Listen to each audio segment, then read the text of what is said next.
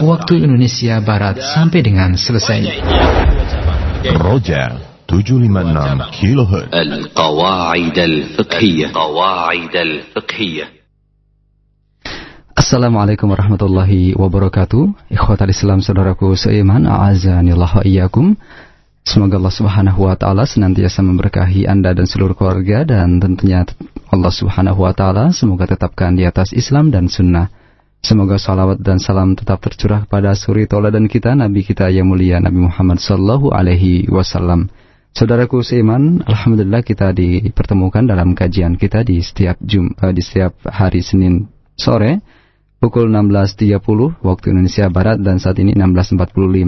Alhamdulillah kita kembali bersama Al-Ustaz Abu Ya'la Kurnaidi Hafirullah untuk melanjutkan kajian dari kitab Syarah Manzumah Usul Fiqh wa Qawaidihi karya Syekh Al-Allamah uh, Muhammad bin Saleh Al-Utsaimin rahimahullahu taala dan kita masih akan melanjutkan pembahasan nazam yang ke-27 bagian yang ketiga bagi Anda yang memiliki kitab bisa membuka di halaman 114.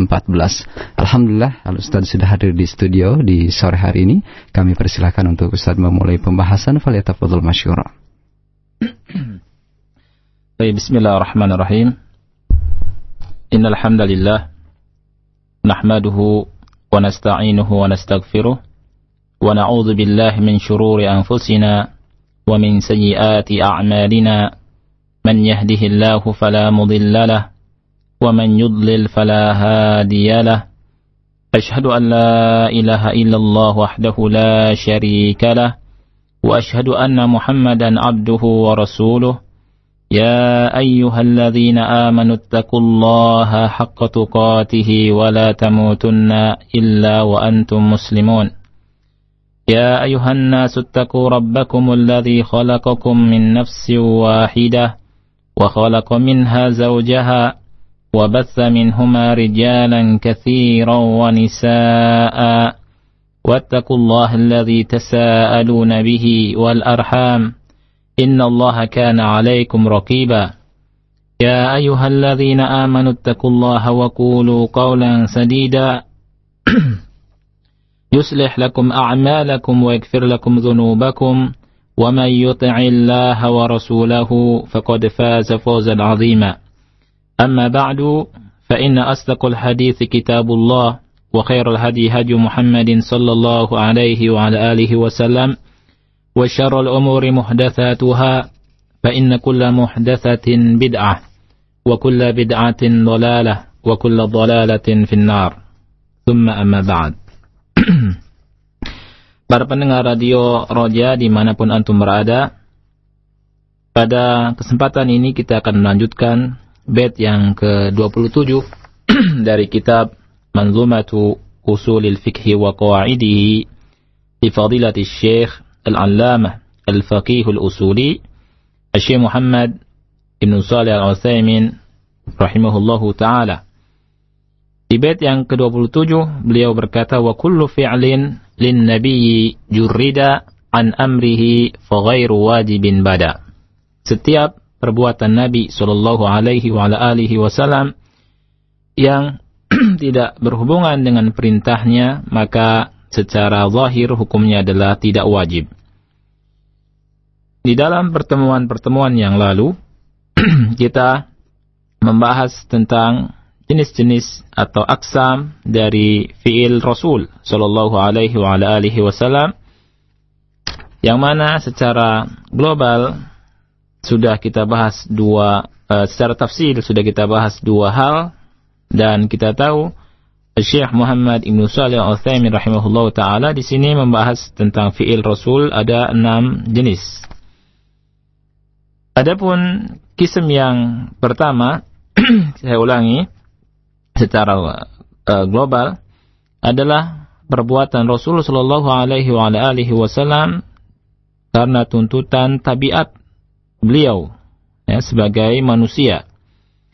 Kemudian yang kedua adalah ma fa'alahu ala wajhil ada. Apa yang diperbuat oleh Nabi sallallahu alaihi wasallam atau fi'il Nabi sallallahu alaihi wasallam karena dari sisi adat kebiasaan.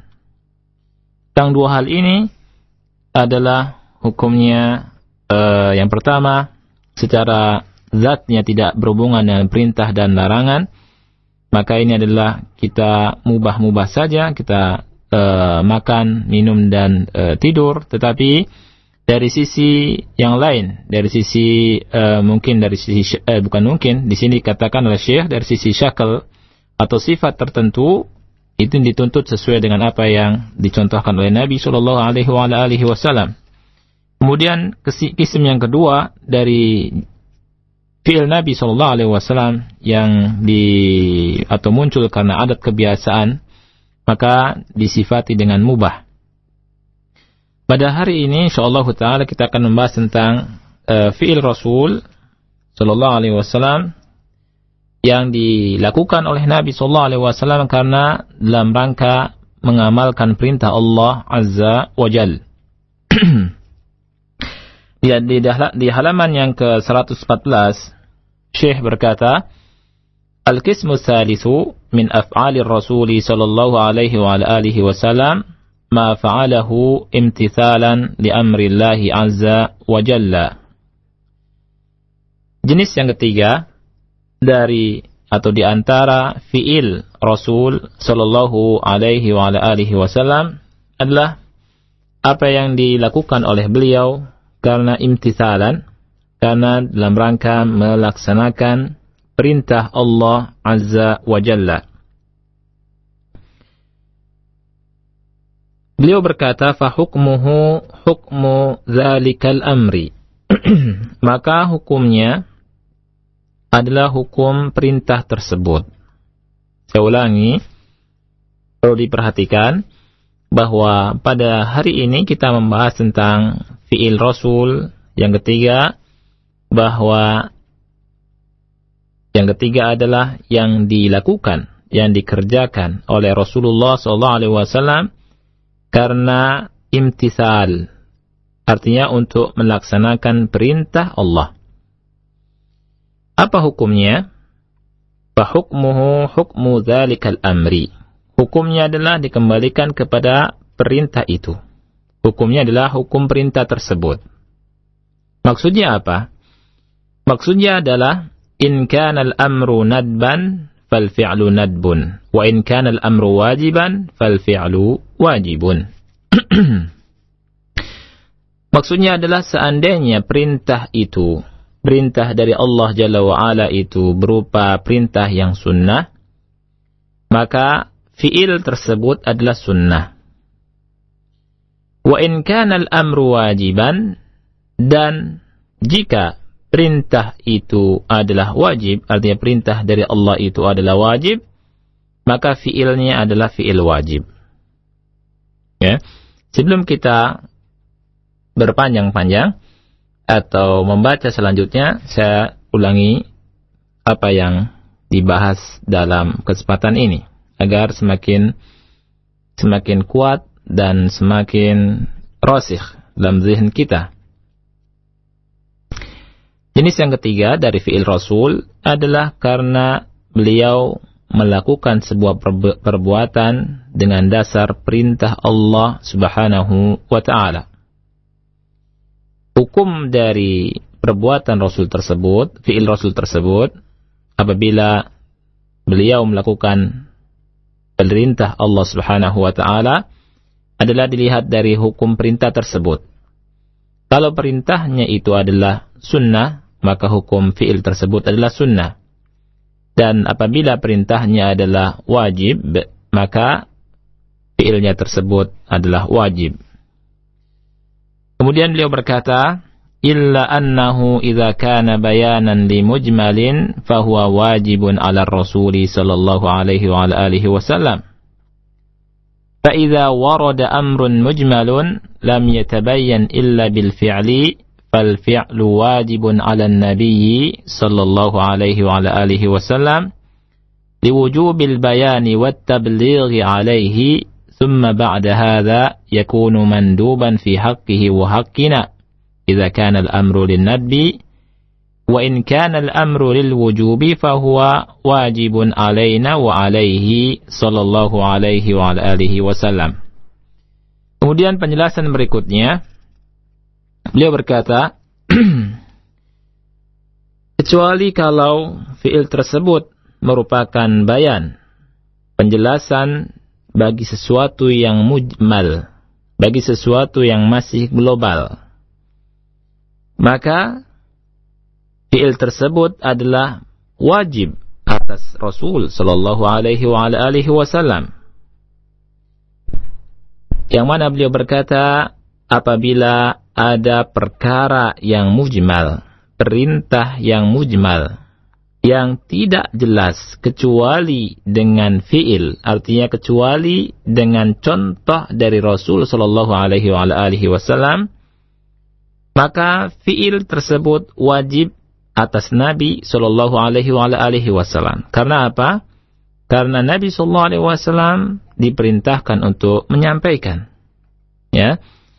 Karena wajib bagi Nabi Shallallahu Alaihi Wasallam untuk menjelaskan dan mentablig. Tumma ba'da hadha, kemudian setelah hal tersebut, setelah dijelaskan oleh Nabi Shallallahu Alaihi Wasallam, telah dicontohkan oleh Nabi Shallallahu Alaihi Wasallam, maka hal tersebut menjadi mandub, menjadi sunnah pada diri Rasul dan pada kita semua. Apabila perintah tersebut adalah perintah yang sunnah. Dan apabila perintahnya itu wajib, maka tetap wajib ya. Apabila perintah itu dari Allah adalah perintah yang wajib, maka wajib bagi kita dan wajib bagi Rasul Shallallahu Alaihi Wasallam. saya kira ulang, akan saya ulangi maksudnya adalah apabila ada perintah yang perintah ini adalah e, mesi mujmal ya dari Allah Subhanahu wa taala. Kemudian tidak akan jelas kecuali dengan contoh Nabi Shallallahu alaihi wasallam. Dari sisi ini maka Nabi Shallallahu Alaihi Wasallam pertama kali mencontohkan kepada umatnya dan contoh yang dilakukan oleh Rasul Sallallahu Alaihi Wasallam pertama kali ini adalah hukumnya wajib bagi Nabi Shallallahu Alaihi Wasallam. Setelah itu kita lihat apakah yang dicontohkan yang ini merupakan kewajiban Nabi karena Nabi adalah diperintahkan untuk menyampaikan risalah dari Allah Subhanahu Wa Taala setelah Nabi Shallallahu Alaihi Wasallam mencontohkannya kepada umat, menjelaskannya kepada umat, menjelaskannya kepada para sahabat, ya, maka kita lihat apakah perintah tersebut yang dicontohkan oleh Nabi Shallallahu Alaihi Wasallam masuk ke dalam perintah yang bermakna nadab, yang perintah yang maknanya adalah, eh, adalah sunnah, atau perintah tersebut adalah perintah yang maknanya adalah wajib. Ya, kalau misalkan yang dicontohkan Nabi tadi adalah sunnah, maka setelah dicontohkan oleh Nabi dan setelah dijelaskan oleh fi'il Nabi Shallallahu Alaihi Wasallam, maka hukumnya sunnah. Baik itu bagi diri Nabi Shallallahu Alaihi Wasallam dan juga pada umatnya.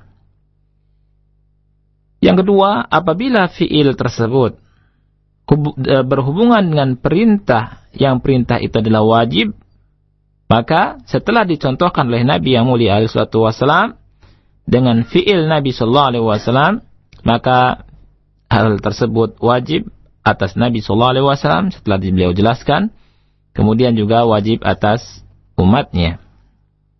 Ini penjelasan tentang kalau fiil dari Nabi sallallahu alaihi wasallam yang beliau lakukan bayanan li mujmal dalam rangka menjelaskan sesuatu yang mujmal dalam rangka menjelaskan perintah yang masih global. Ya.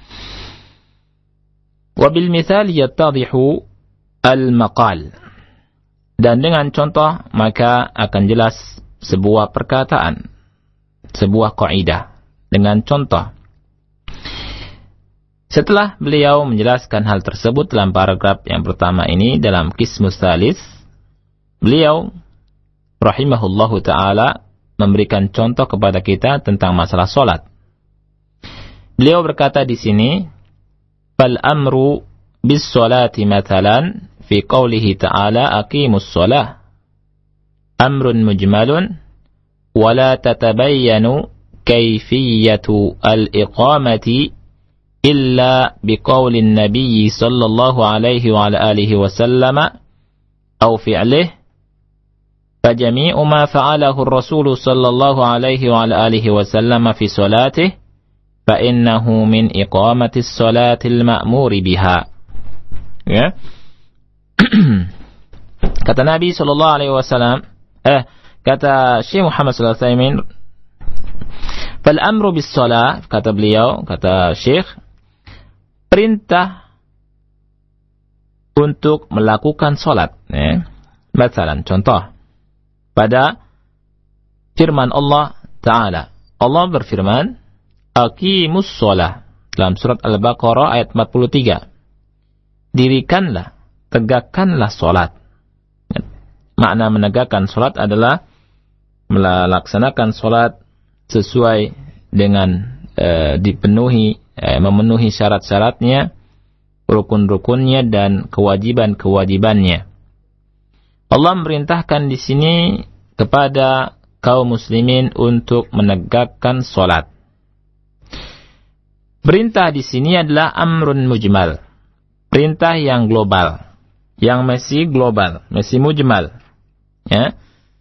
Wala tatabayyanu dan tidak jelas, belum jelas kaifiatnya, yaitu kaifiat al-iqamah. Kaifiat menegakkan solat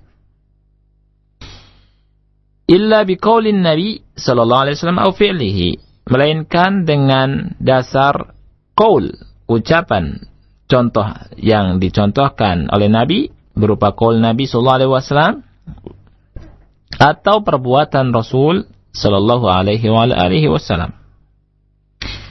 Maka seluruh apa yang dilakukan oleh Rasulullah Shallallahu Alaihi Wasallam dalam masalah solat dalam solatnya, fa'innahu min iqamatis solatil ma'muri biha.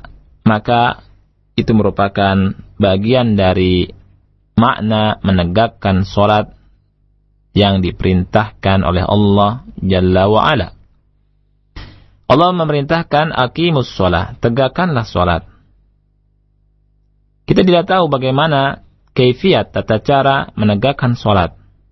Kecuali tatkala sudah dijelaskan oleh Nabi yang mulia alaihi salatu wassalam. Dari qaul Nabi sallallahu alaihi wasallam dan dari fi'il Nabi sallallahu alaihi wa alihi wasallam. Seluruh perbuatan Nabi sallallahu alaihi wasallam. Seluruh fi'il Nabi sallallahu alaihi wasallam tentang masalah salat maka itu masuk ke dalam masalah penegakan salat yang diperintahkan dalam ayat yang mulia ini. Jadi, kita lihat di sini akimus sholat tegakkanlah sholat. Ya. Perintahnya adalah perintah wajib. Nah, kemudian beliau pun berkata dalam masalah lain, wa minal fi'li alladhi ja'a mubayyinan li amrin mahmaluhu mahmaluhu al-wujub khutbata al-jumu'ati aslan wa adadan wa maudi'an. Di antara fiil Nabi sallallahu alaihi wasallam yang menjelaskan sebuah perintah yang mahmalnya perintah ini dimaksudkan ke dalam makna wajib adalah contohnya dua khutbah Jumat. Khutbata al-Jumu'ati. Dua khutbah Jumat. Khutbah yang pertama dan khutbah yang kedua. Yang diselingi dengan duduknya uh, khatib uh, sebelum khutbah yang kedua. Khutbah Jumat secara asalnya dan jumlah dan tempatnya. Fa'in kila. Fa'in kil. jika dikatakan. Jika dikatakan. Kathirun minal ibadati. Ta'ti mubayyinatan li'awamir mahmaluha al-wujub وهي سنة كالسنن التي تفعل أثناء الصلاة ولا قائل بوجوبها Ini paragraf yang kedua adalah uh, i'tirad. I'tirad adalah uh, sebuah sanggahan yang mesti dijawab. Uh, setelah Syekh Muhammad bin Al-Utsaimin rahimahullah taala berbicara dua contoh tentang perintah Allah yang mahmalnya, yang makna perintahnya itu wajib dan dijelaskan oleh Nabi Shallallahu Alaihi Wasallam di antara adalah perbuatan Nabi tentang solat, ya. Juga adalah perbuatan Nabi Shallallahu Alaihi Wasallam mencontohkan dua khutbah dalam Jumat, ya. Kemudian beliau berkata di sini apabila ada yang berkata atau apabila dikatakan banyak di antara masalah ibadah yang datang dicontohkan oleh Nabi Shallallahu Alaihi Wasallam ibadat ibadat tersebut menjelaskan perintah-perintah yang maknanya perintah tersebut perintah yang wajib tetapi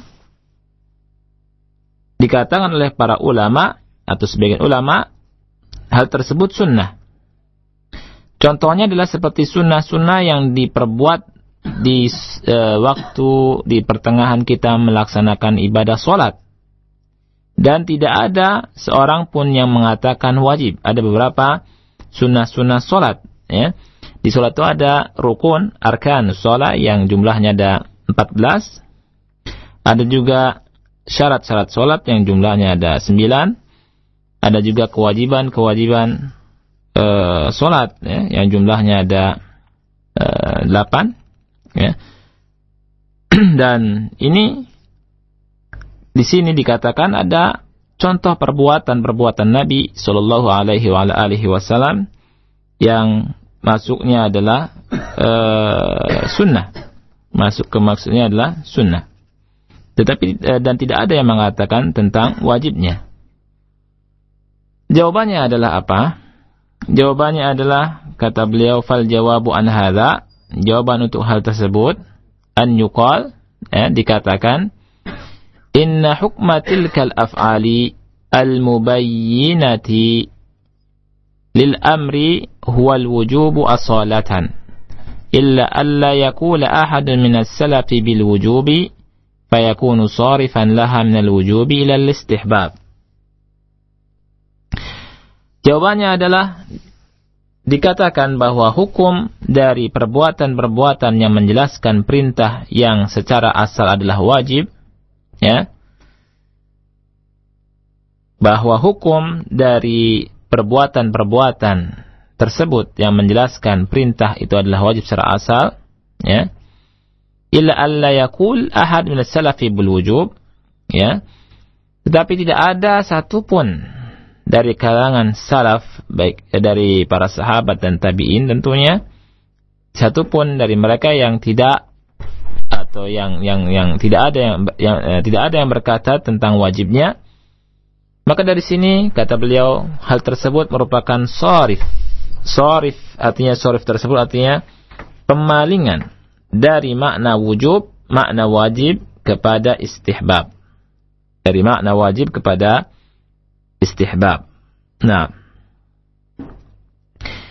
Baik, kemudian ikhwani wa akhwati fillah rahimani wa rahimakumullah para pendengar radio Roja yang dimuliakan oleh Allah Jalla wa ala kita masuk kepada masalah berikutnya. Ya. Beliau berkata mas'alatun sebuah masalah هل قضاء فوائد الصلاة مرتبة كما فعل النبي صلى الله عليه وعلى آله وسلم في غزوة الخندق على سبيل الوجوب باعتبار أنه فعله امتثالا لأمر مجمل أو على سبيل الاستحباب باعتبار أنه آه، فعل مجرد؟ Apakah mengkodok solat-solat yang telah luput secara urut sebagaimana dilakukan oleh Nabi Shallallahu Alaihi Wasallam waktu perang Khandaq ya.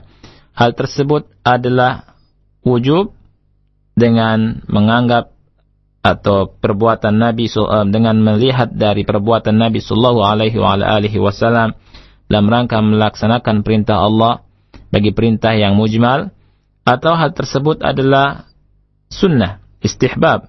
Karena dilihat hanya fi'il mujarad saja Artinya fi'il yang tidak ada perintah. Fi'il yang tidak berhubungan dengan perintah.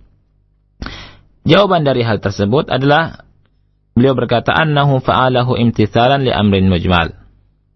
Bahwa Rasul melakukannya dalam rangka melaksanakan perintah Allah, taat kepada perintah Allah dan perintah ini adalah perintah yang mujmal. Karena sallallahu alaihi wa alihi wasallam karena Rasul sallallahu alaihi wasallam berkata, "Man nama an salatin aw nasiyaha falyusalliha idza dzakaraha." Rasul pernah bersabda, barang siapa yang tertidur dari solat atau lupa, falyusalliha idza dzakaraha. Maka orang itu hendaknya melakukan solat tatkala dia ingat. Fahuwa alaihi salatu wassalam syughila anis salati fasallaha hina farigha min syughlihi murattabatan. Nabi sallallahu alaihi wa alihi wasallam itu tersibukkan dari solat ya. Artinya tidak uh, tidak sempat melakukan sholat kemudian beliau sholat setelah uh, selesai dari kesibukan beliau dan sholatnya secara tertib secara berurutan dan Nabi Shallallahu Alaihi wa alihi Wasallam bersabda, "Sallu kama ra'aitumuni usalli." Salatlah kalian sebagaimana kalian melihat aku salat. Beliau berkata, "Walihadza kana al-qaulur rajihu min aqwali ahli al-ilmi anna at-tartiba fi qada'il fawaiti wajibun." Dan dengan dasar ini, perkataan yang paling kuat di antara pendapat ahlul ilmi bahwa tertib ya, urutan dalam mengkodok waktu-waktu solat, mengkodok solat yang, eh, maksudnya solat yang eh, luput, ya misalkan dia luput dari sholat maghrib dan isya, maka hukumnya adalah wajib maghrib dulu kemudian isya. Tertib secara ini adalah wajib. Ini menurut pendapat yang rojih di antara perkataan para ulama. Dan tentunya ada ikhtilaf. Ya. Wa annahu la yajuzu an yusalli salatan qabla al-ukhra, lakin in nasiya aw jahila fa salatuhu sahihah dan bahwasanya tidak boleh sholat ya melakukan sholat sebelum sholat yang lain ya. Akan tetapi kalau lupa atau dia itu dia tahu maka sholatnya adalah sahih. Sholatnya adalah uh, dihukumi sah. Masalah permasalahan yang baru beliau berkata idza fa'ala an-nabiy sallallahu alaihi wa alihi wasallam إذا فعل النبي صلى الله عليه وسلم فعلا مبينا لأمر مجمل هل يشترط فيه الاستمرارية apabila Nabi Shallallahu Alaihi Wasallam melakukan sebuah fiil yang e, menjelaskan bagi perkara yang mujmal, apakah ada syarat terus menerus dilakukan? Ya, idza fa'ala Nabi, ya, apabila Nabi SAW melakukan sebuah fiil yang fiil tersebut dalam rangka menjelaskan perintah yang global, apakah disyaratkan dilakukan hal tersebut dengan istimrar, dengan dilakukan terus-menerus? Jawaban dari beliau adalah an-naqul kita jawab, la, tidak. Tidak dilakukan terus-menerus, bal tetapi hasbal amril mujbal. Tetapi sesuai dengan perintah yang global tersebut. Lakin law furida annahu sallallahu alaihi wasallam tarakahu huwa nafsuhu alimna annahu laysa lil wujub. Akan tetapi, laufurid, eh, seandainya bahwa Nabi Shallallahu Alaihi Wasallam meninggalkannya, ya, meninggalkan perbuatan tersebut, maka kita mengetahui bahwa hal tersebut yang ditinggalkan oleh Nabi SAW adalah perbuatan yang tidak wajib. La min ajli anna al-asl annahu la budda min al-istimrar. Bukan karena secara asal bahwa hal tersebut mesti dilakukan terus-menerus, ya. Lakin nakul akan tapi kita katakan lamma tarakahu alimna anna al-amr al-awwal lil istihbab. Kita katakan bahwa tatkala ditinggalkan oleh Nabi, tidak dikerjakan oleh Nabi sallallahu alaihi wa alihi wasallam, maka kita mengetahui bahwa perintah tersebut, perintah yang pertama itu bukan wajib tetapi adalah untuk menjelaskan kesunahannya. Untuk menjelaskan hal tersebut adalah uh, mustahab, hal tersebut adalah uh, sunnah. Kita masuk ke kisah yang keempat sedikit. Al-Qismur Rabi dari fi'il Nabi sallallahu alaihi wasallam adalah ma fa'alahu Nabiyyu sallallahu alaihi wa ala alihi wasallam fi'lan mujarradan yadhharu fihi at-ta'abbudu lillahi azza wa jal. Jenis yang keempat di antara fi'il Nabi sallallahu alaihi wa ala alihi wasallam adalah fi'il yang hanya fi'il Nabi ya yang nampak pada fi'il tersebut yang nampak pada fi'il tersebut adalah makna ta'abbud makna taqarrub ya. Makna ta'abbud artinya dalam rangka beribadah dan mendekatkan diri kepada Allah Subhanahu wa taala. Fahada yakunu lil istihbab. Maka hal ini adalah maknanya untuk istihbab. Arti istihbab adalah sunnah. Nah, jadi fi'il Nabi sallallahu alaihi wasallam ada. Yang keempat ini adalah ada jenis fi'il Nabi. Jadi apa yang di dilakukan oleh Nabi Shallallahu Alaihi Wasallam, ya, tetapi adalah untuk sunnah, ya, dan berbeda dengan yang ketiga. Kalau ketiga Nabi melakukannya karena dalam rangka menjelaskan atau dalam rangka melakukan ketaatan dari apa yang Allah perintahkan. Adapun yang keempat ini adalah fi'il Nabi Shallallahu Alaihi Wasallam, fi'il Nabi Shallallahu Alaihi Wasallam secara zahirnya bahwa hal tersebut adalah dalam rangka beribadah kepada Allah Subhanahu wa taala. Dan tidak dijelaskan dalam rangka imtithalan dari sebuah perintah. Ya. Maka yang keempat ini hukumnya adalah sunnah. Akan tetapi kata beliau lakinnahu wajibun alaihi li ajlil iblag. Akan tetapi wajib bagi Nabi sallallahu alaihi wasallam dengan dasar untuk disampaikan kepada umat ya wa ba'da an yuballigh al-ummata yakunu nadban walana. Dan setelah disampaikan kepada umat, maka hukumnya adalah sunnah bagi Nabi Shallallahu Alaihi Wasallam dan sunnah untuk kita. Taib. Apa contohnya? Beliau katakan, e, misaluhu contohnya adalah as-siwaku inda dukhulil bait.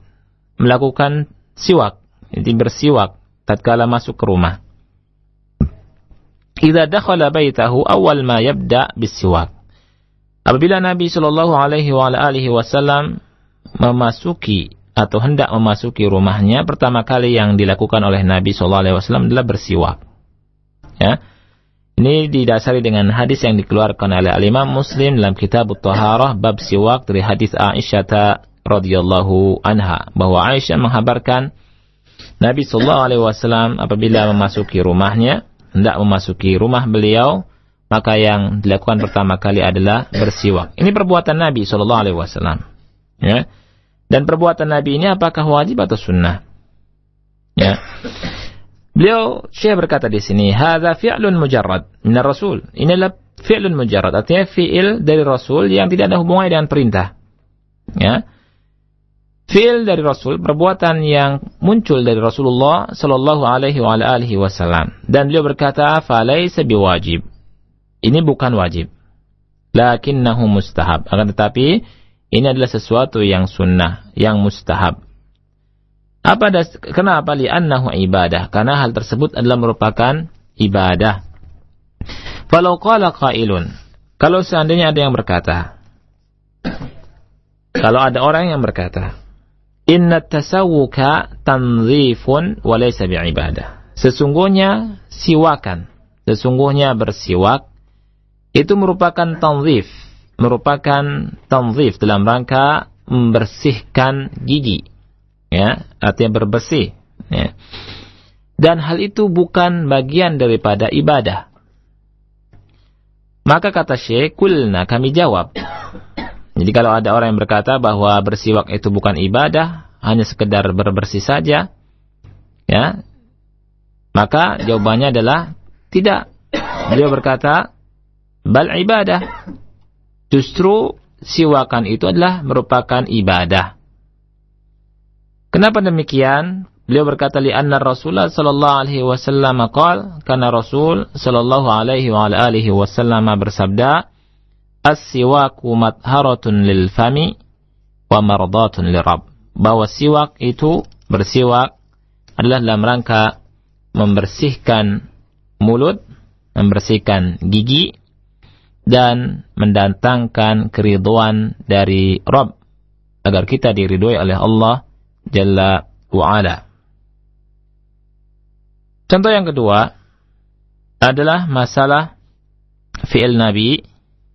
Beliau min dzalika aidan فعل النبي صلى الله عليه وسلم مع عبد الله بن عباس رضي الله عنهما حين وقف عن يساره في صلاة الليل مؤتما به فأخذ النبي صلى الله عليه وسلم برأسه من ورائه فأداره عن يمينه فإن هذا فعل مجرد ولم يرد عن النبي صلى الله عليه وسلم أنه أمر من صلى على يسار الإمام أن يعود إلى يمينه فيكون الوقوف على يمين الإمام إذا كان في فيكون الوقوف على على يمين الإمام إذا كان المأموم واحدا سنة وليس بواجب لأنه لم يكن فيه إلا مجرد فعل فعل النبي صلى الله عليه وسلم والفعل المجرد لا يدل على الوجوب Contoh yang lain kata beliau adalah fiilnya Nabi, perbuatan Nabi sallallahu alaihi wasallam tatkala bersama Abdullah bin Abbas radhiyallahu anhuma tatkala Abdullah bin Abbas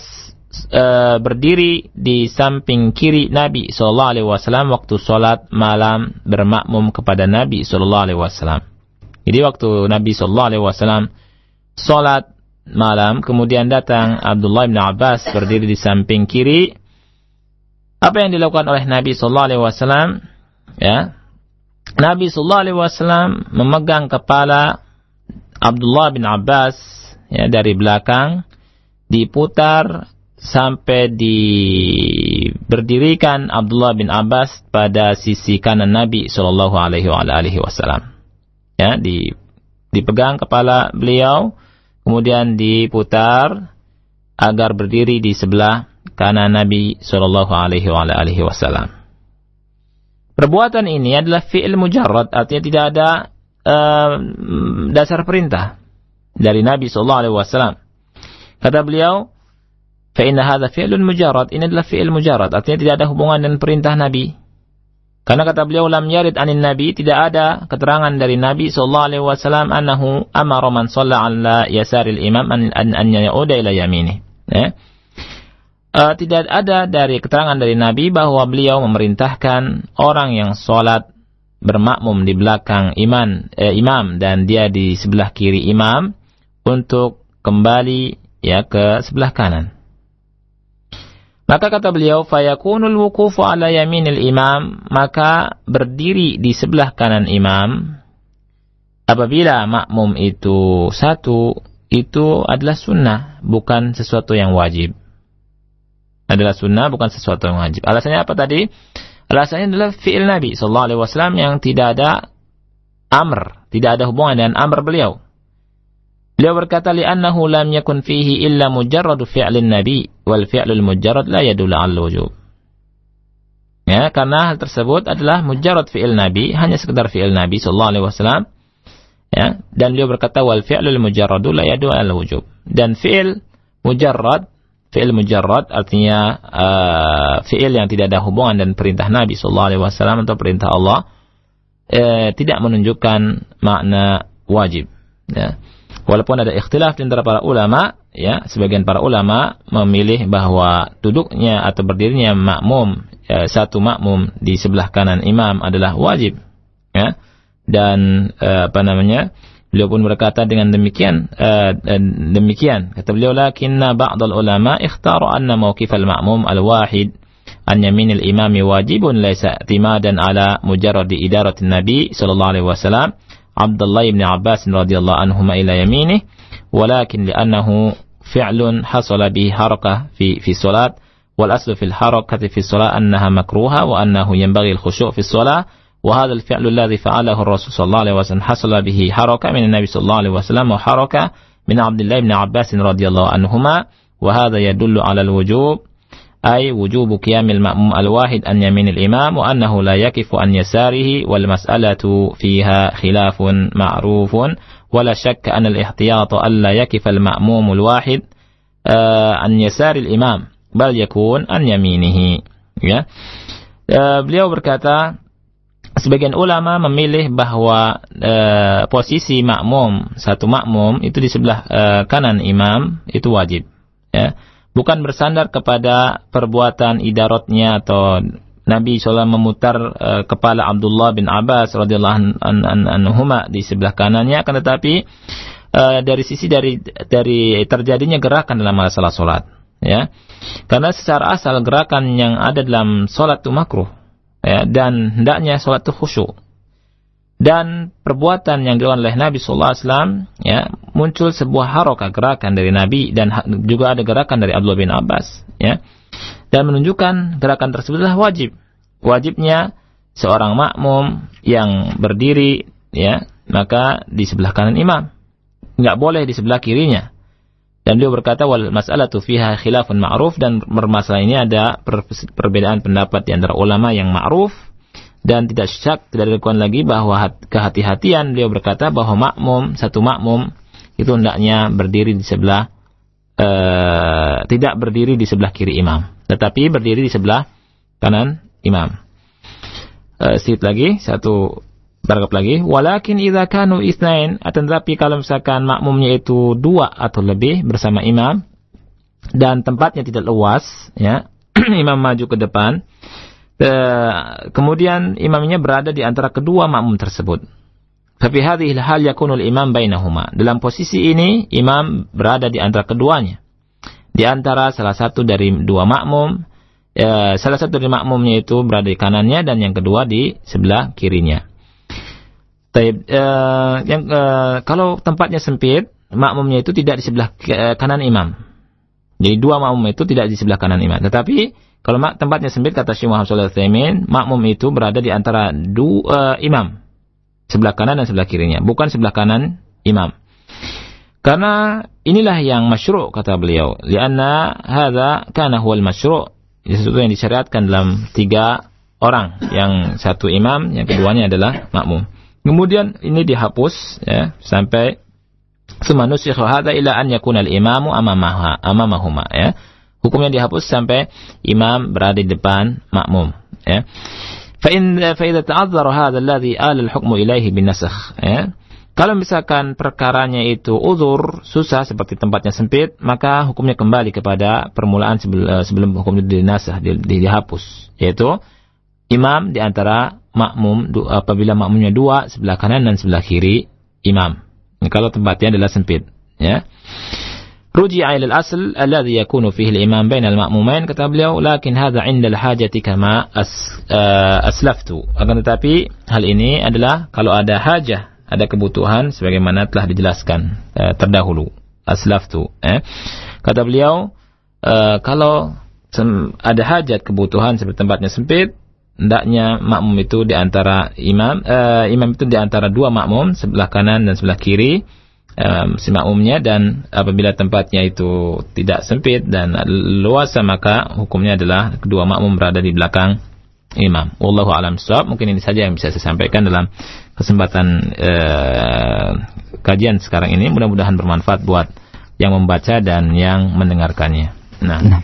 Baik, terima kasih jazakallah khairan yang uh, sebesar-besarnya kepada Al yang telah menyampaikan materi di kesempatan uh, sore hari yang berbahagia ini dari pembahasan Syarah Manzumah Usul Fiqh wa Qawa'idihi karya Syekh Al-Allama Muhammad bin Saleh Al-Utsaimin rahimahullahu taala uh, masih melanjutkan nazam yang ke-27 dan ikhwatal Islam di mana pun Anda berada untuk selanjutnya kami akan undang Anda untuk berinteraksi secara langsung di sore hari ini melalui telepon 0218236543 atau melalui pesan singkat di 0819896543. Tentunya agar lebih bermanfaat dan lebih meluaskan materi, mohon kiranya pertanyaan Anda disesuaikan dengan pembahasan kita di sore hari ini. Kami undang Anda untuk uh, bertanya di 0218236543. Kami angkat untuk pertama, Taib. Masih terputus, kita akan uh, hadirkan sesi tanya jawab setelah jeda yang berikut ini. Jangan kemana-mana, kami akan hadir setelah jeda yang berikut ini. القواعد الفقهية الأصل في الأمر الوجوب والأصل في النهي التحريم Hukum asal dalam perintah adalah wajib dan hukum asal tentang larangan adalah haram. Beliau berkata, وهذه القاعدة من قواعد أصول الفقه قاعدة ini merupakan bagian dari kaidah-kaidah usul al-fiqh القواعد الفقهية insyaallah taala شرح كتاب منظومة أصول فقه وقواعده karya Syekh Muhammad bin Saleh Al-Utsaimin rahimahullahu taala. Ini kaidah yang besar, kaidatun azimah yang hendaknya para pendengar memahami kaidah ini dengan semestinya. Salah satu dasar kita untuk memahami ayat-ayat Allah dan hadis-hadis Rasulullah sallallahu alaihi wa ala alihi wasallam. Yang disampaikan oleh Al-Ustaz Abu Ya'la Kurnaidi LC Hafirahullahu Ta'ala setiap hari Senin pukul 16.30 waktu Indonesia Barat sampai dengan selesai. Roja 756 kHz. Al-Qawaid al-Fiqhiyah. Al-Qawaid al-Fiqhiyah. Assalamualaikum warahmatullahi wabarakatuh Ikhwatal Islam Alhamdulillah Wassalatu wassalamu ala rasulillah Nabi Muhammadin wa ala alihi wa sahbihi wa man walah wa ba'd Kita selanjutnya uh, jelang sesi tanya jawab kita di sore hari yang berbahagia ini dan sudah ada Bapak uh, Sobia di Pondok Cabe. Kami persilakan Pak. Assalamualaikum Pak Ustadz Waalaikumsalam warahmatullahi wabarakatuh Silakan Bapak ah, Pak Ustadz saya mau nanya masalah sholat Jumat ini di kampung saya itu ada komunitas bahwa orang perempuan itu wajib sholat Jumat. Hmm. Dia berdasarkan ayat uh, surat Al-Jum'ah ya ayuhaladina amanu itu Pak Ustadz. Iya. Bahwa orang-orang beriman itu laki dan perempuan. Jadi Hmm. dibilang hadisnya itu yang menyatakan bahwa anak orang perempuan dan anak-anak kecil atau orang yang sakit dalam perjalanan dibilang hadis palsu. Gimana Pak Ustadz penjelasannya? Baik, Terima baik. kasih Pak Terima kasih Pak Assalamualaikum. Waalaikumsalam warahmatullahi wabarakatuh Terima kasih Bapak Silakan Ustaz Nah. Alhamdulillah wassalatu wassalamu ala Rasulillah wa ala alihi wa ashabihi wa man wala wa la haula wa la quwata illa billahi amma ba'd. Tentang masalah wajibnya salat Jumat adalah untuk laki-laki tidak syak, tidak rukan lagi, ya. Eh, dan kita apabila melihat ayat-ayat Allah Jalla wa Ala, hendaknya kita lihat tafsirnya dari Al-Quran dan dari fi'il Nabi Sallallahu Alaihi wa ala alihi Wasallam. Jelas sekali dalam Al-Quran Allah memerintahkan kita eh, untuk sholat Jumat. dalam firman Allah Subhanahu wa taala dalam surat Jumat yang eh, ayat ayat surat, surat Jumat tadi disebutkan ayat yang ke-9 Ya ayyuhalladzina amanu idza nudiya lis-salati min yaumil jumu'ati fas'au ila dzikrillahi wa dharul bai' wa dharul bai' dzalikum khairul lakum in kuntum ta'lamun. Wahai orang-orang yang beriman apabila diseru ya diseru untuk sholat Jumat ya, maka fas'au bersegera untuk zikrillah kepada zikir Allah dan tinggalkan semua jual beli. Dzalikum khairul lakum in kuntum ta'lamun. Hendaknya memahami ayat ini dipahami bagaimana Rasulullah SAW dan bagaimana para sahabat Rasulullah melakukannya. Tidak boleh kita uh, memahami sendiri. Karena apa? Karena Rasul SAW adalah sebagai bayan, ya, sebagai pemberi penjelasan kepada umatnya, sesuatu yang mujmal. Memang kalimat ya ayyuhalladzina amanu mencakup semua kaum mukminin, baik itu laki-laki ataupun wanita. Tetapi mesti dilihat dilihat bahwa di zaman Nabi SAW, Rasul SAW tidak mewajibkan para wanita untuk melakukan sholat Jumat ya, dan anak-anak. Ini yang perlu diketahui oleh uh, mereka yang mewajibkan para wanita ya. Jadi tidak boleh kita mewajibkan sesuatu yang tidak diwajibkan oleh Allah dan Rasulnya alaihi salatu wasallam dan perkataan hadisnya itu dhaif itu tidak benar. Allah alam Baik, terima kasih atas jawabannya dan eh, semoga bermanfaat untuk Bapak Sobi tadi ya. Kami persilakan untuk yang berikutnya di line telepon 0218236543. Sudah ada penelpon kita yang sudah masuk. Halo. Halo, Assalamualaikum. Waalaikumsalam warahmatullahi Dengan siapa Pak dari Dengan mana? Abu Kafi di Bekasi. Silakan Bapak. Assalamualaikum, Ustaz. Waalaikumsalam Saya mau nanya masalah siwak tadi itu. Nah, Iya. Nah, siwak itu eh, tergantikan tidak dengan bergosok gigi dengan odol gitu. Dan Iya. kalau dia tidak tergantikan bagaimana pemakainya? Karena selama ini saya perhatikan hmm. sudah jarang kali orang memakai siwak itu. Terima kasih baik, saja. baik. Assalamualaikum. Waalaikumsalam warahmatullahi wabarakatuh. Nah, tentang masalah siwak, alhamdulillah e, beberapa pertemuan yang lalu sudah juga anda bahas ya. Jadi eh, juga di kitab At-Tibyan fi Adabi Hamatul Quran juga Anda pernah membacakannya bahwa Al-Imam Nawawi rahimahullah taala berkata bahwa sebaik-baik siwak adalah bersiwak dengan eh, ud dengan eh, apa namanya arok eh, kayu arok ya. Kalau tidak ada maka boleh dengan selainnya. Bahkan dengan eh, apa namanya kain yang kasar juga boleh digosokkan ke gigi kita. Bahkan sebagian ulama dan ada ikhtilaf adalah dengan telunjuk kita yang kasar. Itu boleh. Tetapi eh, eh, sebagian ulama mengatakan tidak yadzi, artinya tidak mendapatkan hukum siwak. Dan dengan pasta gigi, eh, dengan eh, sikat gigi dan, pasta gigi itu Hmm. termasuk bagian daripada siwak. Hmm, Ya, iya. ya, tapi tentunya kita kan nggak mungkin kalau misalkan mau masuk rumah, ya kan, siwak kan ada di kamar mandi. Oleh karena itu kita siap Iya. di kantong eh, siwak yang dari apa kayu itu, ya. Dan hukumnya bisa, ya. Kalau misalnya tidak ada siwakan, bisa tergantikan dengan eh, sikat gigi dan pasta giginya. Wallahu a'lam. Nah, baik, terima kasih jawaban Ustadz. Berikutnya kita angkat dari penelpon yang ketiga sudah ada Pak Khairuddin di Cimanggis. Silakan Pak. Assalamualaikum Ustaz. Waalaikumsalam warahmatullahi wabarakatuh. Saya mau menanyakan ini ini soal jemaah. Jadi eh, saya sering agak-agak ini gitu, agak tarik-tarik. Eh, kalau anak kecil itu disuruh mundur gitu. Iya. Saya bilang hadisnya itu kan Rasulullah pernah menarik eh, Ibnu Abbas kalau nggak salah saja masih kecil dari kiri ke kanan gitu. Iya. Jadi untuk dalil itu apa benar apa salah tuh saya Gitu, Eh, Itu maksudnya aja. menarik, sebentar Pak. halo, Pak. Pak Iya. Khairuddin silakan. Maksudnya menarik anak dari depan ke belakang.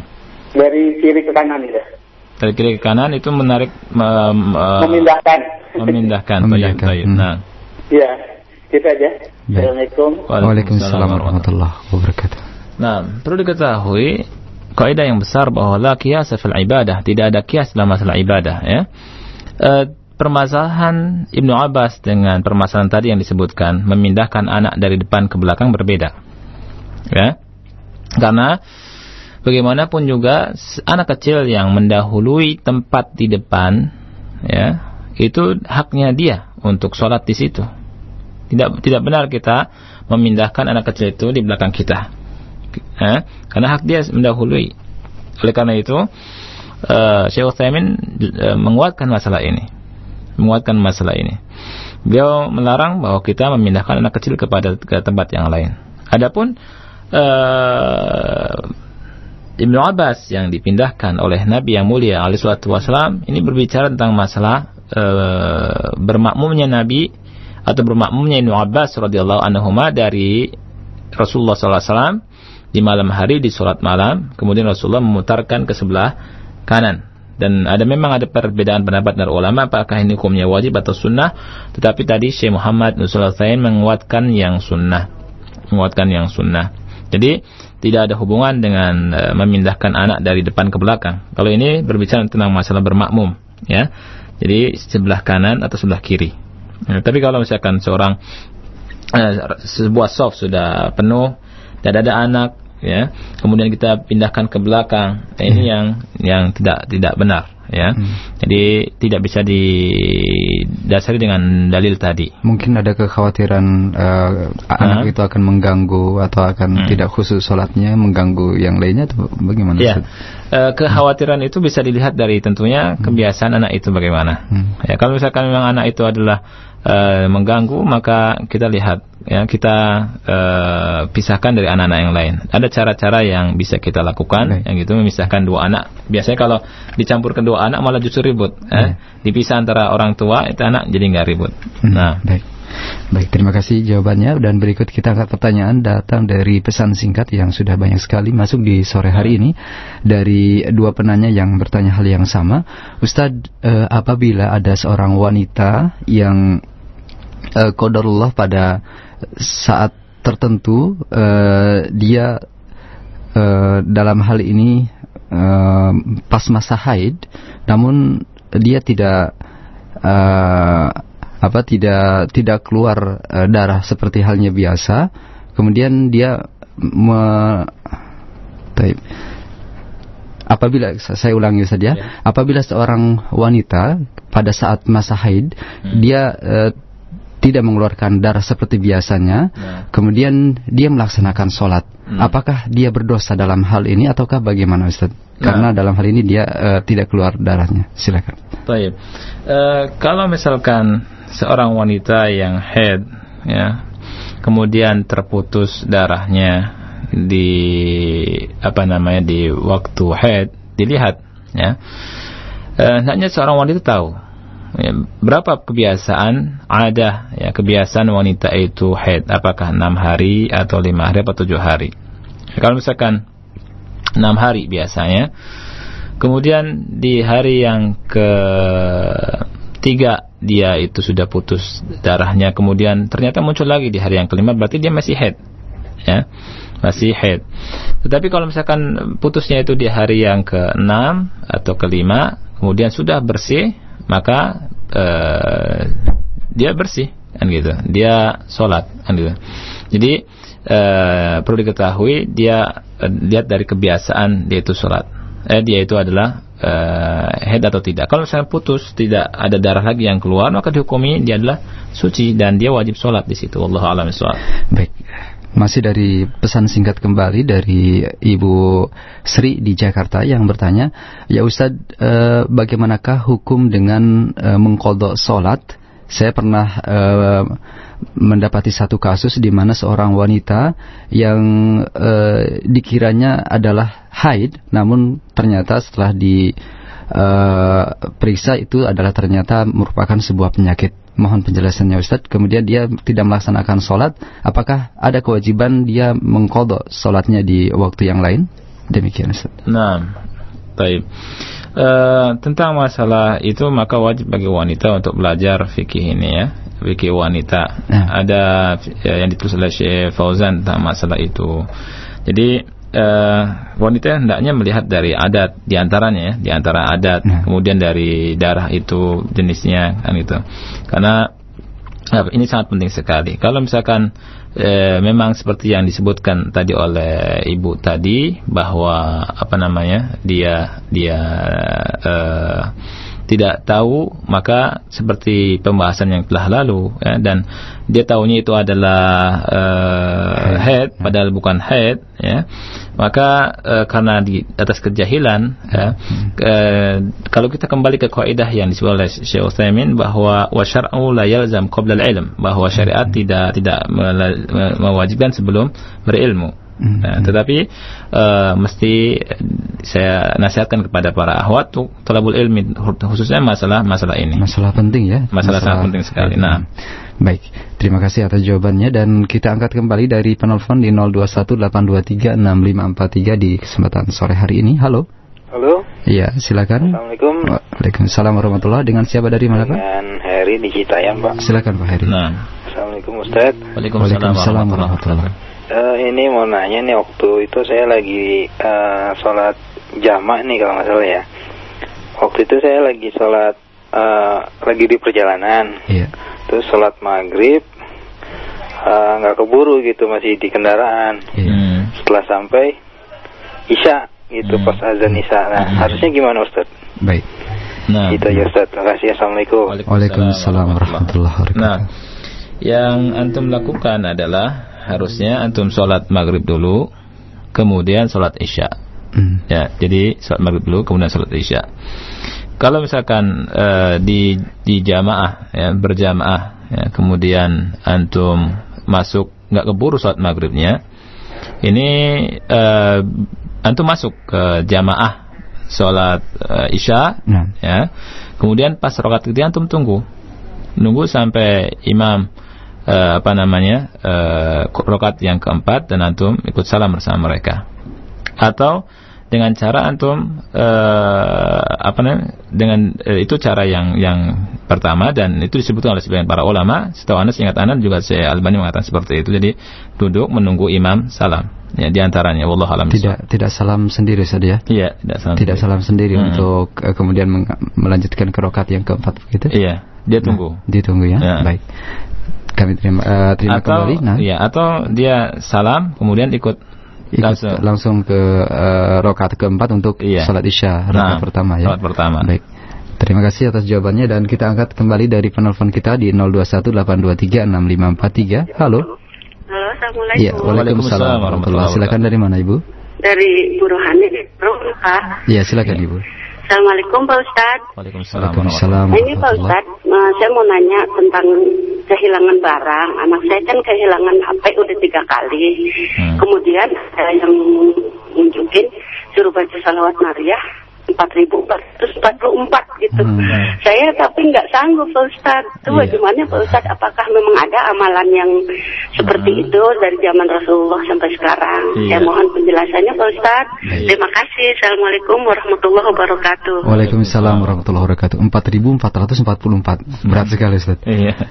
Baik, Ustaz. eh, ya, ini pertanyaan yang perlu porsinya dijawab ya. Bahwa yang di apa dilakukan oleh sebagian orang ya atau diberitahu oleh sebagian orang kita untuk melakukan seperti itu itu tidak ada dasarnya dari Nabi sallallahu alaihi wasallam. Ya. Salawat naria itu tidak ada keterangan itu adalah dari contoh Nabi sallallahu alaihi wasallam ya. Apalagi dilakukan dibaca 4444 ya. Itu nggak ada keterangannya dan tidak dicontohkan oleh Nabi Shallallahu Alaihi Wasallam juga oleh para sahabatnya juga oleh tabiin. Itu adalah buatan-buatan manusia saja ya. Ini tidak benar ya dan tidak ada sunnahnya. Wajib kita untuk menjauhi dan tidak mengamalkannya ya. Ini adalah ada pengada-adaan ya dan Rasul SAW justru bersabda man amila amalan laisa alaihi amruna fahuwa rad. Barang siapa yang beramal dengan sebuah amalan yang tidak ada contoh maka tertolak. Kemudian juga sebagian orang mengamalkan eh, amalan-amalan tertentu seperti sholawat naria diamalkan berapa kali supaya jadi kaya. Ini juga tidak benar karena banyak orang yang justru minta-minta dengan baca sholawat naria tapi nggak kaya-kaya ya. Jadi perlu diperhatikan oleh ibu yang tadi bertanya bahwa ini adalah sesuatu yang di, diada-ada oleh sebagian manusia. Wallahu a'lam. Banyak di antara eh, apa kisah yang menjelaskan eh, seperti halnya Aisyah radhiyallahu anha Iya. eh, kehilangan apa perhiasan beliau ya. Hmm. Kemudian seperti biasa dicari Hmm. dan tidak ada amalan-amalan tertentu saja. Sahih. Nah, Iya, betul betul. Eh betul seperti bahkan se- menjadi Nah. sebuah eh, eh, hadis efek atau apa Nah, dijelaskan betul. saja. Ah, Nah. betul. Ini seperti uh, Akhfawas tadi bilang bahwa Aisyah pernah kehilangan perhiasan beliau dan tidak ada baca bacaan amalan tertentu, nggak ada. Ya. Baik. Terima kasih untuk jawaban Ustaz. Kita angkat kembali dari telepon 0218236543 untuk eh, berikut ini. Halo. Halo, Iya. Assalamualaikum. Ya, Waalaikumsalam. Warahmatullahi dari mana, Pak? Mau nanya nih. Dari mana, Bapak? Tahu ya. Halo, dari mana, Bapak? Mohon maaf, suara radionya dikecilkan agar tidak ada feedback, Pak. Halo. Iya, silakan. Nah, sab kedua kan yang saya tahu mulai dimulai dari pinggir. Tapi saya nggak pernah nemukan orang dari pinggir, malah selalu dari tengah. Bahkan kadang-kadang suka marah kita mulai dari pinggir gitu. Katanya dia bilang harus sejajar imam sab yang kedua. Nah, yang saya tanyakan mana yang benar? Untuk sab kedua Halo, itu halo, sejajar Pak. sama? Apa dimulai dari dari pinggir tengah atau pinggir kiri gitu kan? Terus yang kedua, Hmm. Iya, cukup, cukup, Pak. kan ya, imam yang iblam maksudnya yang kaki yang apanya mata kaki tertutup namanya iblam Pak Ustadz ya. Isbal, isbal. Apa tadi, Pak? Kalau kita kita berimamkan dengan yang iblam, yang Iblam. kaki mata tertutup itu, Isbal mungkin maksud Bapak. Isbal. Oke. berjamaah itu gitu. Baik. Bermakmum dari imam yang musbil mungkin bagaimana Iya. Ustaz hukumnya? Silakan Ustaz. Nah, eh, pendapat yang kuat di antara dua pendapat eh, di sop yang kedua apakah dari kanan atau dari tengah eh, sejajar dengan imam adalah eh, yang paling kuat adalah yang tengah ya bukan sebelah kanan dari imam ya kemudian yang kedua tentang masalah eh, apa namanya eh, tentang masalah tadi bermakmum pada imam yang musbil. Sholatnya sah atau tidak? Sholatnya sah. Hmm.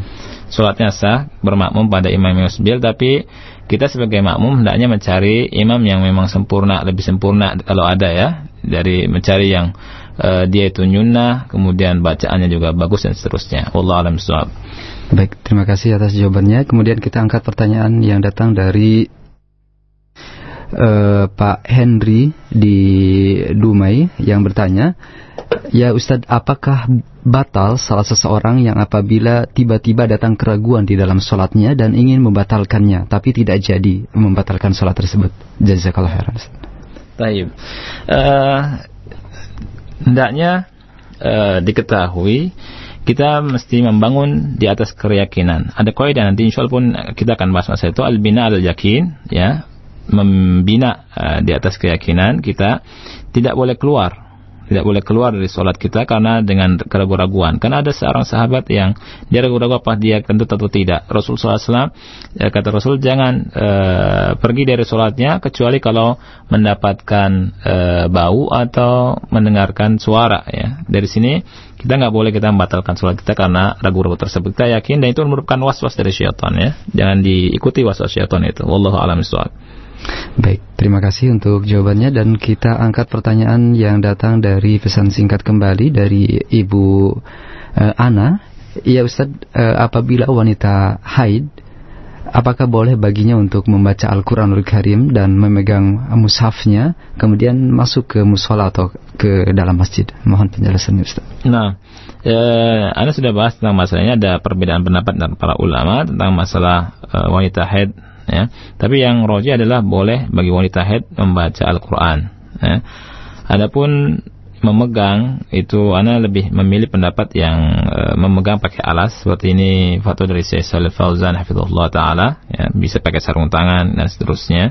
Dan uh, ini yang ana pilih. Wallahu alam Baik, terima kasih. Dan kemudian dari uh, Abu Fajri di Ciledug yang bertanya, ya Ustadz bagaimanakah kalau kita akan sholat namun waktu waktu sholat tersebut sudah mepet, umpamanya, umpamanya sholat isya, uh, saat kita mau sholat di satu masjid, namun uh, masjid tersebut uh, sholat isya akan dimulai. Apakah kita turut sholat? Sebab sholat eh, bagaimana ya pertanyaannya yang mungkin kurang jelas iya perlu perlu disusun uh, kembali kalimatnya ya, perlu baik ya. baik kita ya. kita pending dulu kita ya. angkat pertanyaan yang datang uh, dari uh, Bapak Abdi ini, ya Ustaz nah. uh, dengan keinginan dan semangat untuk berdakwah ke, yeah. kepada kaum muslimin dan saudara-saudara kita yang lainnya, mm-hmm. bagaimanakah hukum memperdengarkan kajian-kajian ilmiah melalui rekaman kaset-kaset ataupun juga dengan radio roja ini ah. dengan keras begitu? Dari ah. pagi sampai uh, malam kembali ah. dan tidak tidak memperdulikan uh, hak tetangga. Ah. Bagaimana hukumnya, Ustaz? Ah. Nggak boleh ya, akhi. Ya. Uh, kita berdakwah adalah dituntut oleh Allah Subhanahu wa taala. Tetapi dengan hikmah. Ud'u ila rabbika ila sabili rabbika kata Allah ud'u ila sabili rabbika bil hikmati wal mau'izati al hasanah wajadilhum billati hi asan. Berdakwalah, ajaklah manusia ila sabili rabbik kepada jalan Rabbmu yaitu kepada jalan Allah Subhanahu wa taala kepada aturan yang benar yang Allah turunkan ya dan Rasulullah SAW jelaskan ya. Tetapi dengan hikmah dengan hikmah dan ini menyelisih hikmah ya memperdengarkan kaset ya memperdengarkan uh, ceramah ya atau termasuk radio roja disetel keras gitu kan mengganggu tetangga ya.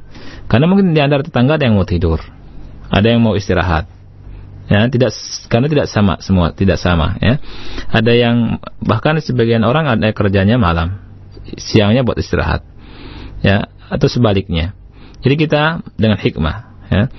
Cukup dengan kita kasih uh, buku atau kasih kaset untuk mendengarkan dan tidak dengan ada semacam uh, mendikte atau mengguru itu lebih kena, lebih masuk ya. Tapi kalau misalnya disetel keras itu malah yang ada justru berbalik. Ya, berbalik. Kemudian yang kedua juga perlu saya ingatkan adalah kalau berdakwah juga kita hendaknya dengan uh, al-asl berlemah lembut kepada manusia. Lihat dalam surat Toha bagaimana Allah memerintahkan Nabi Musa dan Harun untuk mendatangi Firaun. Ya, Kata Allah, innahu tawa, sesungguhnya Fir'aun itu melampaui batas. Dan Allah katakan, fakula lahu qawlan layina la'allahu yatadzakkaru aw yakhsha. Berkatalah, wahai Musa dan Harun kepada uh, Fir'aun, ya, dengan suara yang lain, dengan perkataan yang lain, lemah lembut. Dan kata Allah, yang diharapkan dari dakwah dengan suara yang lemah lembut atau kaul perkataan yang lemah lembut, dia bisa uh, takut dan mengambil pelajaran. Dari sini kita tahu bahwa Fir'aun ya, itu makhluk atau manusia yang paling bejat, tetapi tetap diperintahkan oleh Allah ya Musa berdakwah dengan lemah lembut. Allah tahu bahwa Fir'aun tidak akan beriman. Allah tahu bahwa Fir'aun tidak akan beriman. Tapi tetap Allah perintahkan Nabi Musa dan Nabi Harun untuk berkata lemah lembut. Di sini ada rahasia, yaitu apa? Bahwa hukum asal berdakwah ini lemah lembut dan juga ada ini di antara masuk dalam hikmah dan e, kita hendaknya para pendengar Allah menyatakan tidak serampangan dalam berdakwah sehingga justru sebaliknya yang yang terjadi. Justru orang nanti tidak menerima dakwah dari dakwah yang berkah ini ya berdakwah sunnati wal jamaah dakwah salafiyah tetapi malah menolaknya wal billah nah. nah baik terima kasih jawabannya dan uh, masih ada beberapa menit ke depan kita angkat dari pertanyaan pesan singkat kembali dari Pak Ari di Bogor yang bertanya, "Ya Ustadz, judul dari buku ini adalah Mandhumah Usul Fiqh wa Qawaidihi." Seakan-akan ada perbedaan antara uh, kaidah fikih dan usul fikih. Mohon penjelasannya Ustadz. Nah, nah. baik. Uh, di depan di muka ya. Karena anda membahasnya di tengah-tengah di kaidah yang sebelas ya. Nah. bahwa tentunya ada akibat per perbedaan antara uh, kaidah uh, usul fikih dan kaidah fikih ya. Dan uh, perlu diketahui oleh kita semua bahwa uh, usul fikih usul fikih adalah uh, adillah ijmaliyah, dalil-dalil yang mujmal ya. Dalil yang mujmal yang yang dengan dalil tersebut ya dalil tersebut kita menerapkannya kepada fikih untuk fikih ya. Adapun uh, kaidah-kaidah uh, fikhiyah, ya, kaidah-kaidah fikhiyah adalah uh, kaidah-kaidah yang uh, berhubungan dengan masalah masalah secara umum ya dan kaidah fikhiyah itu ada lima yang besar ya ada lima ada kaidah yang lima yang besar dan uh, apa namanya nakira sudah dibahas oleh Ustadz Badur Salam ya di depan-depan ya hmm. uh, dan uh, anda mungkin tunda dulu insya Allah kita uh, jawabannya nanti pekan depan insya Allah nah. taala nah. baik terima kasih dan uh, kita masih angkat pertanyaan dan kita nah. berikan kesempatan untuk yang terakhir sepertinya di sore Baik. ini di 0218236543. Halo. Ya, assalamualaikum. Ya, waalaikumsalam warahmatullah. Mohon maaf, uh, dikecilkan radi monitor radio monitornya atau volumenya dari mana dengan siapa, Pak? Iya, ini dengan Abu Hasan dari Cibitung. Iya, silakan, Pak. Oh iya, uh, saya mau nanya uh, bahwasanya ini apa namanya? uh, waktu kita sholat asar ya datang sholat sholat asar tapi sudah selesai di masjid kan seperti itu. Uh, kemudian uh, saya ingin melaksanakan sholat sunnah dulu kan seperti itu. Tapi ada yang uh, mengikuti sa mengikuti saya terus uh, apa namanya anak sholat dua rakaat kan tadinya mm-hmm. ingin sholat sunnah tapi uh, merubah uh, niat menjadi asar itu gimana hukumnya hmm, karena karena ada yang mengikuti gitu pak ya iya betul hmm, baik Nah, hmm. antum tetap mestinya antum tetap sholat sunnah, ya. Dan biarkan antum salam, kemudian dia lanjutkan. Itu nggak masalah. Hmm. Yang antum nggak boleh merubah dari sunnah ke wajib ya. Mm-hmm. Jadi antum teruskan sholat apa namanya sholat sunnah antum sampai salam kemudian uh, orang tersebut setelah antum salam dia lanjutkan sholat wajibnya. Wallahu a'lam bishawab. Mm-hmm. Tapi uh, mungkin itu saja uh, uh, Pak dan mudah-mudahan apa yang kita baca pada sore hari ini bermanfaat dan saya minta maaf kalau ada kata-kata yang uh, kurang berkenan di hati para pendengar semuanya. Kita tutup subhanakallahumma bihamdika la ilaha illa anta astaghfiruka Assalamualaikum warahmatullahi wabarakatuh. Nah, Waalaikumsalam warahmatullahi wabarakatuh. Demikian ikhwatal Islam kajian kita dari pembahasan uh, kitab Mandhumah Usul Fiqh wa Qawaidihi karya Syekh Al-Allamah Muhammad bin Saleh Al-Utsaimin rahimahullahu taala dari uh, kelanjutan pembahasan nazam yang ke-27 Semoga bermanfaat dan terima kasih untuk Ustadz yang telah hadir dan menyampaikan materi uh, di sore hari ini. Dan di Khotal Islam uh, begitu banyak pertanyaan yang telah Anda kirimkan namun karena keterbatasan waktu kami tidak bisa mengajukan keseluruhan pertanyaan Anda. Semoga di kesempatan yang akan datang kita bisa bertemu kembali dan uh, pertanyaan Anda bisa uh, diangkat dan Anda bisa mendapatkan solusi dari permasalahan yang Anda hadapi saat ini. Ikhwatal Islam untuk selanjutnya saat ini pukul 17 lebih 58 menit waktu Indonesia Barat kami akan hadirkan ke ruang dengar Anda uh, beberapa informasi kajian ilmiah sebelum kami kumandangkan azan untuk sholat maghrib bagi wilayah Jakarta dan sekitarnya. Untuk di kesempatan hari Rabu pada Rabu di pekan ini insya Allah kembali khususnya untuk ibu-ibu kaum muslimah yang berdomisili di wilayah Bekasi Timur. Insya Allah ada kajian ilmiah kembali dalam tema 175 jalan menuju surga yang disampaikan oleh Ustaz Abu Yahya Badrul Salam diselenggarakan di Masjid Taliful Kulub, Bumi Rinjani, Blok C, Kota Legenda, Bekasi Timur. Diselenggarakan terbuka uh, khusus untuk ibu-ibu kaum muslimah dan untuk info yang lebih lengkapnya silakan hubungi panitia di 0816131411. Kami ulangi 0816131411. Kemudian ke kajian yang diselenggarakan di kesempatan hari Sabtu untuk Anda yang berdomisili di wilayah Bintaro dan sekitarnya, hadirilah kajian ilmiah dengan pembahasan adab dan akhlak penuntut ilmu disampaikan oleh Ustadz Yazid bin Abdul Qadir Jawas Hafirullah diselenggarakan di Masjid Jami Bintaro. Kami ulangi Masjid Jami Bintaro Jaya Sektor 1 Bintaro Jaya Jakarta Selatan diselenggarakan terbuka untuk umum bagi kaum muslimin dan muslimat.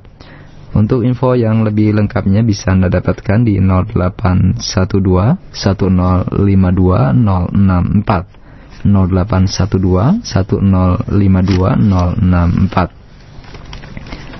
Berikutnya untuk kajian yang diselenggarakan pada Sabtu pagi bagi Anda yang berdomisili di wilayah Rawamangun, hadirlah kajian dengan tema menjemput taubat sebelum terlambat disampaikan oleh Ustaz Abu Usama di Masjid Nurul Irfan Kampus A UNJ Rawamangun Jakarta pada Sabtu pagi di akhir pekan ini jam 8.30 waktu Indonesia Barat sampai dengan selesai. Untuk info yang lebih lengkapnya bisa Anda dapatkan di 02130756047. 02130756047. Nah, berikutnya untuk di kesempatan Sabtu pagi bagi yang berdomisili di wilayah Ciracas atau Cibubur dan sekitarnya hadiri pula kajian dalam tema peringatan tahun baru dalam pandangan Islam bersama Ustadz Abu Yahya Badrul Salam diselenggarakan di Masjid Umar Ibn Khattab Jalan Cibubur 2 RT 5 garis miring 2 Cibubur Ciracas Jakarta diselenggarakan pada pukul 9 waktu Indonesia Barat sampai dengan selesai dan untuk info yang lebih lengkapnya bisa Anda dapatkan di 0818 0846 0095. Kami ulangi 0818 0846 0095. Kemudian untuk yang selanjutnya bagi kajian yang diselenggarakan pada hari Ahad untuk Anda yang berdomisili di wilayah Jakarta Barat dan sekitarnya insya Allah di kesempatan Ahad akhir pekan ini insya Allah ada kajian dalam pembahasan buku atau pembahasan tema Hakikat Tawadu dan Sombong karya Syekh eh, Salim bin Id Al-Hilali Hafirullah bersama Ustaz Abu Qatada Hafirullah Ta'ala diselenggarakan di Masjid Nurul Iman, Jalan Raya Pos Pengumben 21. Kami ulangi, Masjid Nurul Iman, Jalan Raya Pos Pengumben 21, Serengseng, Jakarta Barat. Kajian diselenggarakan terbuka untuk umum bagi kaum muslimin dan muslimat. Dan info yang lebih lengkapnya bisa Anda dapatkan di 0812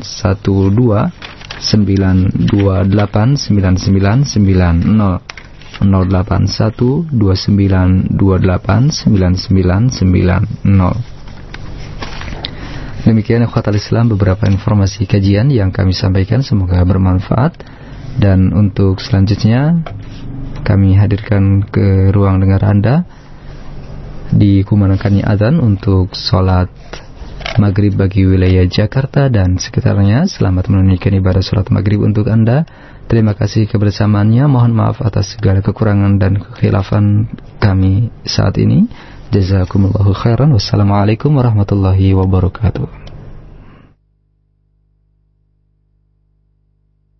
عن عبد الله بن عمرو بن العاص رضي الله عنهما أنه سمع النبي صلى الله عليه وسلم يقول إذا سمعتم المؤذن فقولوا مثل ما يقول ثم صلوا عليه فإنه من صلى علي صلاة صلى الله عليه بها عشرا ثم سلوا الله لي الوسيلة فإنها منزلة في الجنة لا تنبغي إلا لعبد من عباد الله وأرجو أن أكون أنا هو فمن سأل لي الوسيلة حلت له الشفاعة.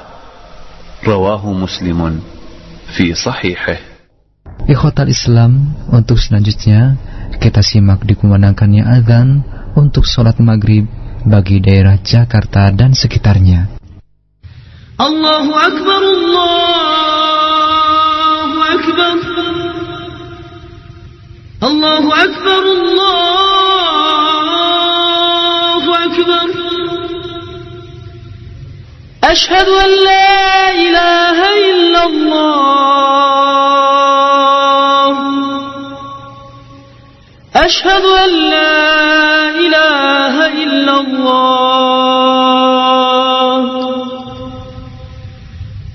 أشهد أن محمدا رسول الله.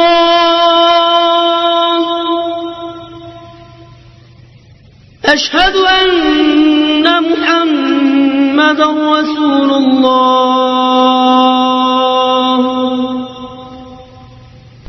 حي على الصلاة.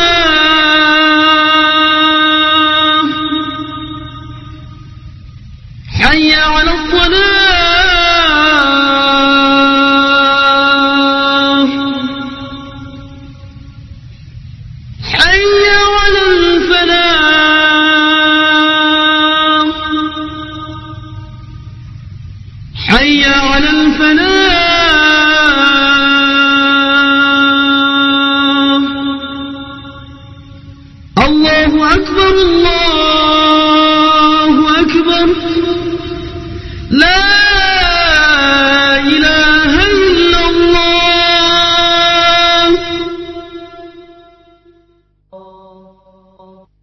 اللهم صل على محمد وعلى آل محمد كما صليت على آل إبراهيم إنك حميد مجيد.